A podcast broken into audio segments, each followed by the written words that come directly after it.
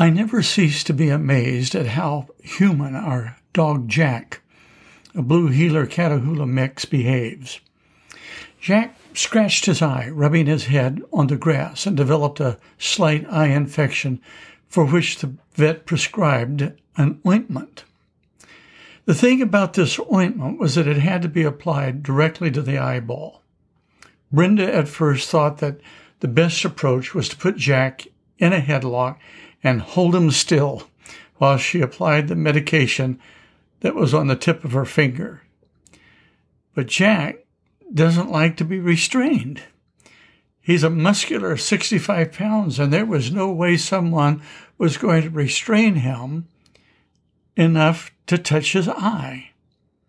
The very notion of a headlock is abhorrent to Jack. However, when she had him sit and stay in the middle of the room with an obvious treat in her hand, he let her touch his eye with the ointment on her finger without moving. Now, that seems pretty human. Most people just naturally don't want to be restrained, restricted, inhibited, especially against their will. More than that, there is something within us that craves freedom. Uh, the Hebrew word for salvation has some has among its definitions freedom from everything that narrows, diminishes, or constricts life. One psycho spiritual author I was reading just the other day argued that there is something inherent in human nature that longs to be boundless, and that, in fact, if you follow his teaching, you can achieve total freedom, complete boundlessness. We can achieve anything, he writes, if we're willing to abandon our own delusional, self limiting story and tune in to a higher bandwidth. This, of course, is, in spite of its own uh, delusional nature, uh, not a new message. It would be difficult to count the number of movies that have been made following the now cliched plot of the reluctant or rogue hero who, by a combination of sheer willpower, guts, determination, defiance, physical toughness, and cleverness, and with maybe a little luck thrown in, defies destiny, fate, giant orgs, and vulnerable and irresistible killer machines, and inevitable prophesied doom to create their own destiny and save the universe. So, at the end of the first Matrix film, Neo telephones the malevolent machines and computers who are in charge of both the real and virtual world, a matrix of human beings, to tell them that their time is up. They're no longer in control. He is letting people know of, quote, a world without rules and controls, without borders or boundaries, unquote. That is an immensely appealing message to the postmodern world. Well, actually, it's been a popular message since the Garden of Eden when Adam and Eve began the whole human potential movement. By freedom, most people seem to mean the ability to do what they want, when they want, and how they want. A world in which there are no rules or controls, at least not that apply to them. Of course, if someone at school or work or off the street accosted us with Neo's message, we would think them to be either delusional or kidding us. Yet we buy into philosophies and religions that tell us that we're all boundless. It seems to me that one thing this shows is a basic misunderstanding of what is meant by a rule or a law. So I'd like to make a couple of observations regarding rules or laws and freedom. First, there is no human existence that is not limited in one way or another, that is not governed by rules of one sort or another. Rules may be thought of then as prescriptive or descriptive.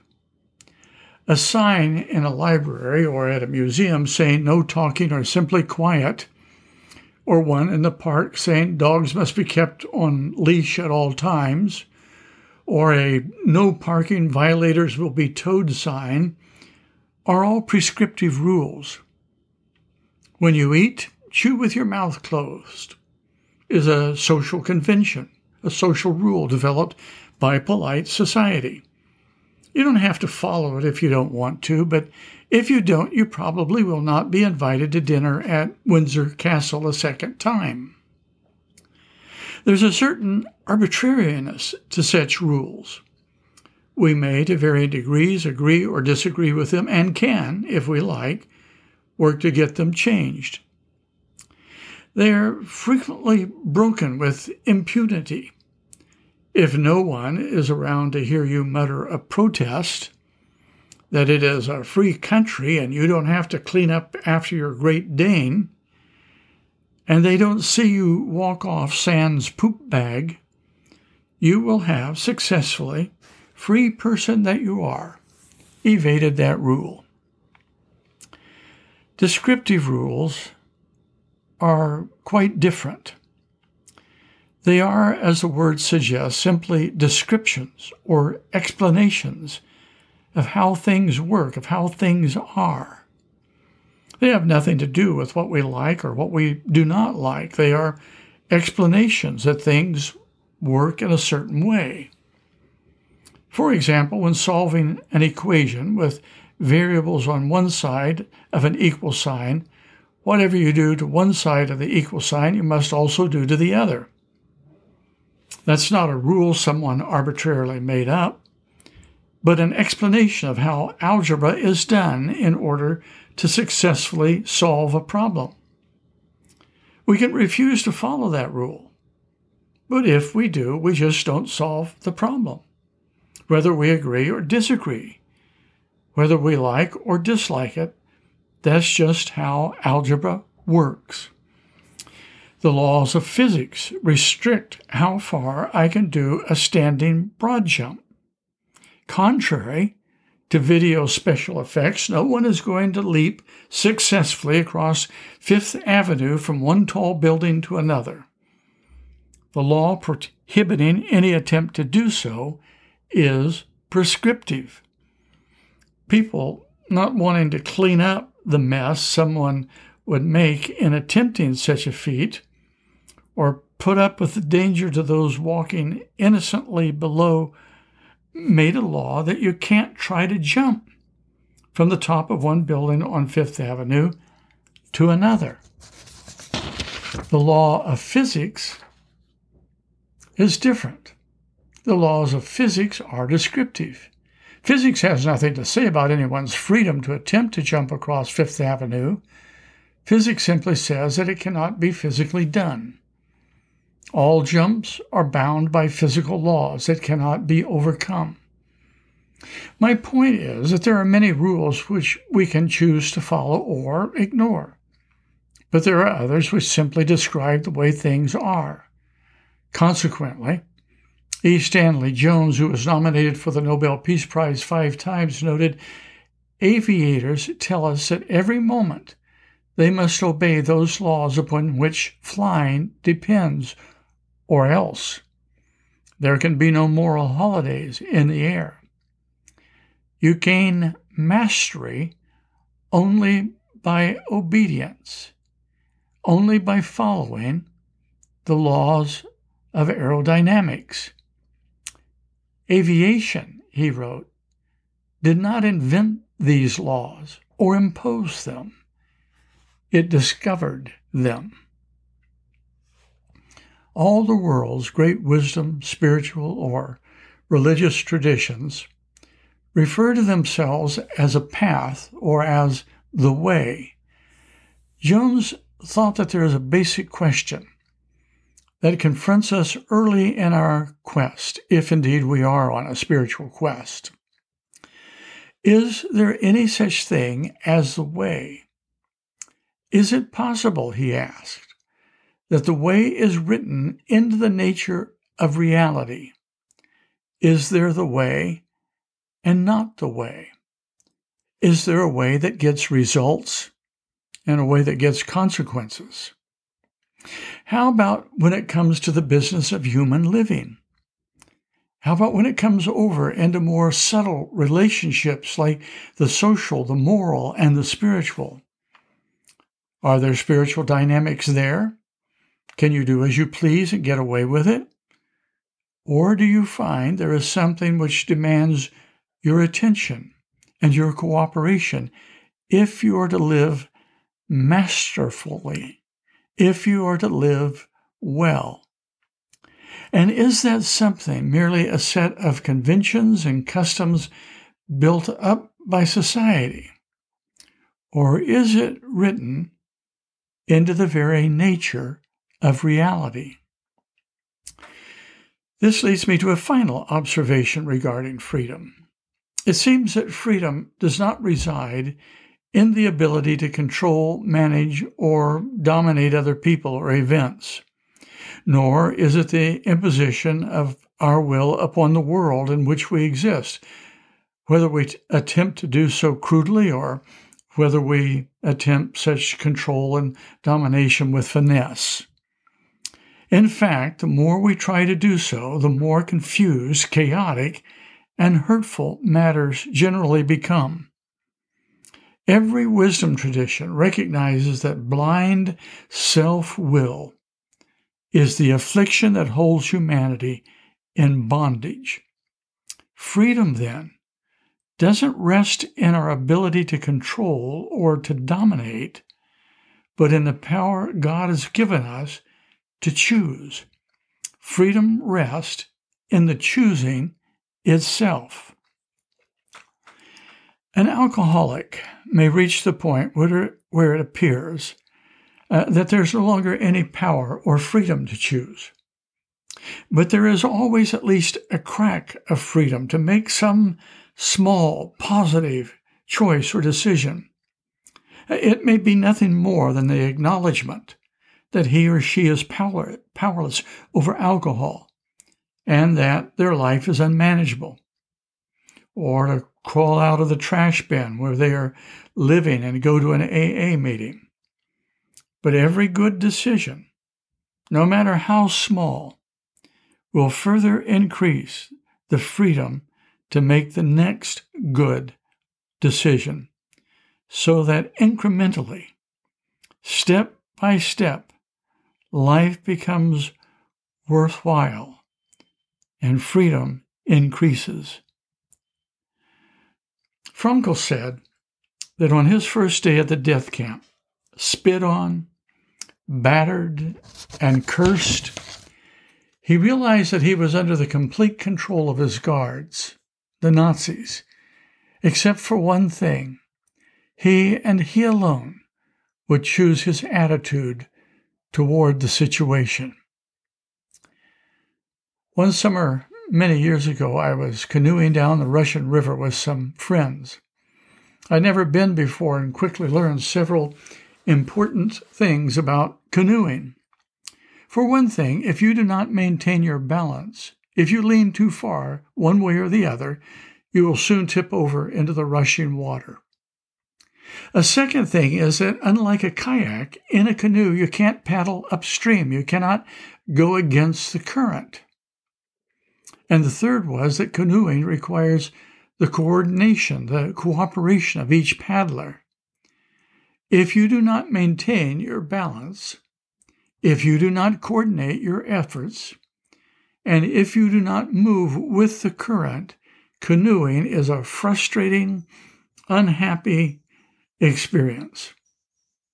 But as soon as I learned those simple rules of balance, coordination, and going with the flow of the current, canoeing became for me an enjoyable, satisfying experience, an experience that I would describe as carrying a feeling of freedom with it. It's paradoxical. We're not the most free when we ignore, defy, or oppose the physiological, psychological, intellectual, or spiritual rules of life and reality, but when we pay attention and work with them. That is, by the way, the fundamental meaning of the word obedience to listen in such a way as to learn and to act with um, wisdom. Uh, reality is like a great river, and freedom comes from knowing how to flow and work with its current. Freedom is not only freedom from, but freedom is for and to. To be human, then, is to live with this strange paradox, in which freedom is not so much freedom from something as freedom to or for something. If I am compulsively seeking money, status, power, sex, or some other self gratification, then I'm not free for love, or compassion, or gratitude, or spiritual ecstasy. There's something else E. Stanley Jones said about freedom and choosing that made an indelible mark on me. He said, Apparently, we are free to choose, but we're not free to choose the results of our choosing. Jones simply meant I can choose whatever path I want, but I'm not free to choose its destination. I'm running out of time for this particular podcast, so I will conclude this chapter on being human uh, in very summary fashion.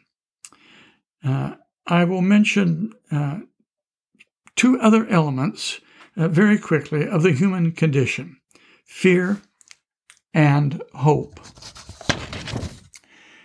In the novel Dune, named for the harsh desert planet God created to test the faithful, the Bene Gesserit, a politically powerful order of all female priests who can, can, can uh, control and destroy enemies with the sound of their voice, have a mantra, a prayer they repeat to prepare themselves for times of suffering, crisis, and of danger. Fear, they say, is the little death. The type of fear they have in mind is not the ordinary, passing sort of fear necessary for survival, but the fear that may become chronic and constantly with us for no apparent reason. The fear that, as the little death immobilizes us, leads us to react rather than to respond to the challenges of the moment, separates us from integrity subverts us from awareness, derails our intentionality, and deadens our creativity. Fear has become so universal that our contemporary age has been called the age of anxiety. As a, as a society, we have lived with so much fear for so long that we no longer have any idea of how chronically anxious we are or how abnormal or destructive fear is.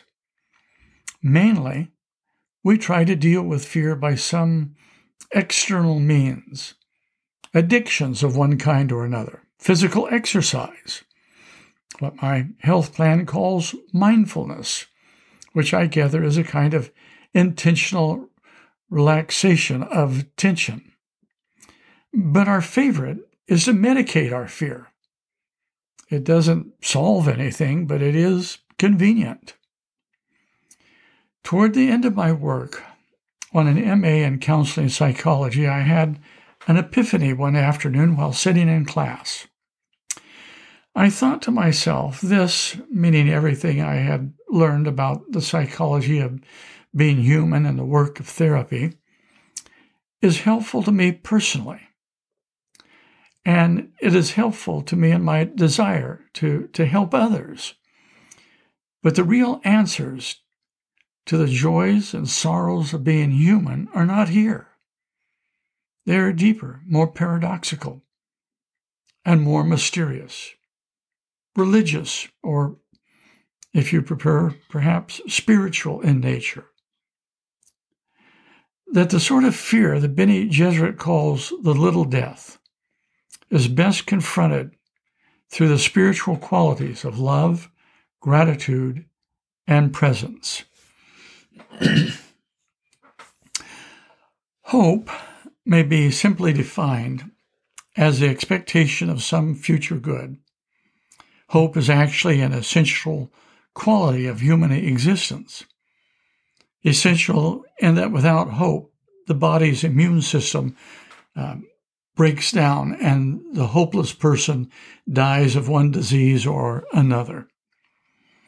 Conversely, research has demonstrated that the mortality rate for patients in ICU units where there is an atmosphere of hope decreases and survival rates go up. There is, however, a distinction to be made between hope and mere wishful thinking. If someone says, I hope I win the $300 million lottery, they're not engaged in hopeful, but in wishful thinking. It is wishful thinking because they have no real reason to believe that they will win the lottery, and every reason to believe they won't. The student who has failed every test in medieval intellectual history so far this term, and who has no idea of the philosophical developments in the Middle Ages, is engaged in mere wishful thinking when he or she says, I hope I get a good grade in that class. But the person who looks back over the years and sees how God has been at work in their life, Uh, the man or woman who's experienced the love and goodness of God, the grace of Christ, the present and help of the Spirit, hopes in something or perhaps someone very real. Finally, real hope, mystical hope, is characterized by a kind of cheerful willingness to be surprised. That is, we are happy and willing for God to work out the future good we receive in God's own way and in God's own time, rather than according to our idiosyncratic demands and expectations. Well, that concludes this chapter. In the next chapter, I will begin reflecting on Scripture and its reliability as the Christian spiritual manual.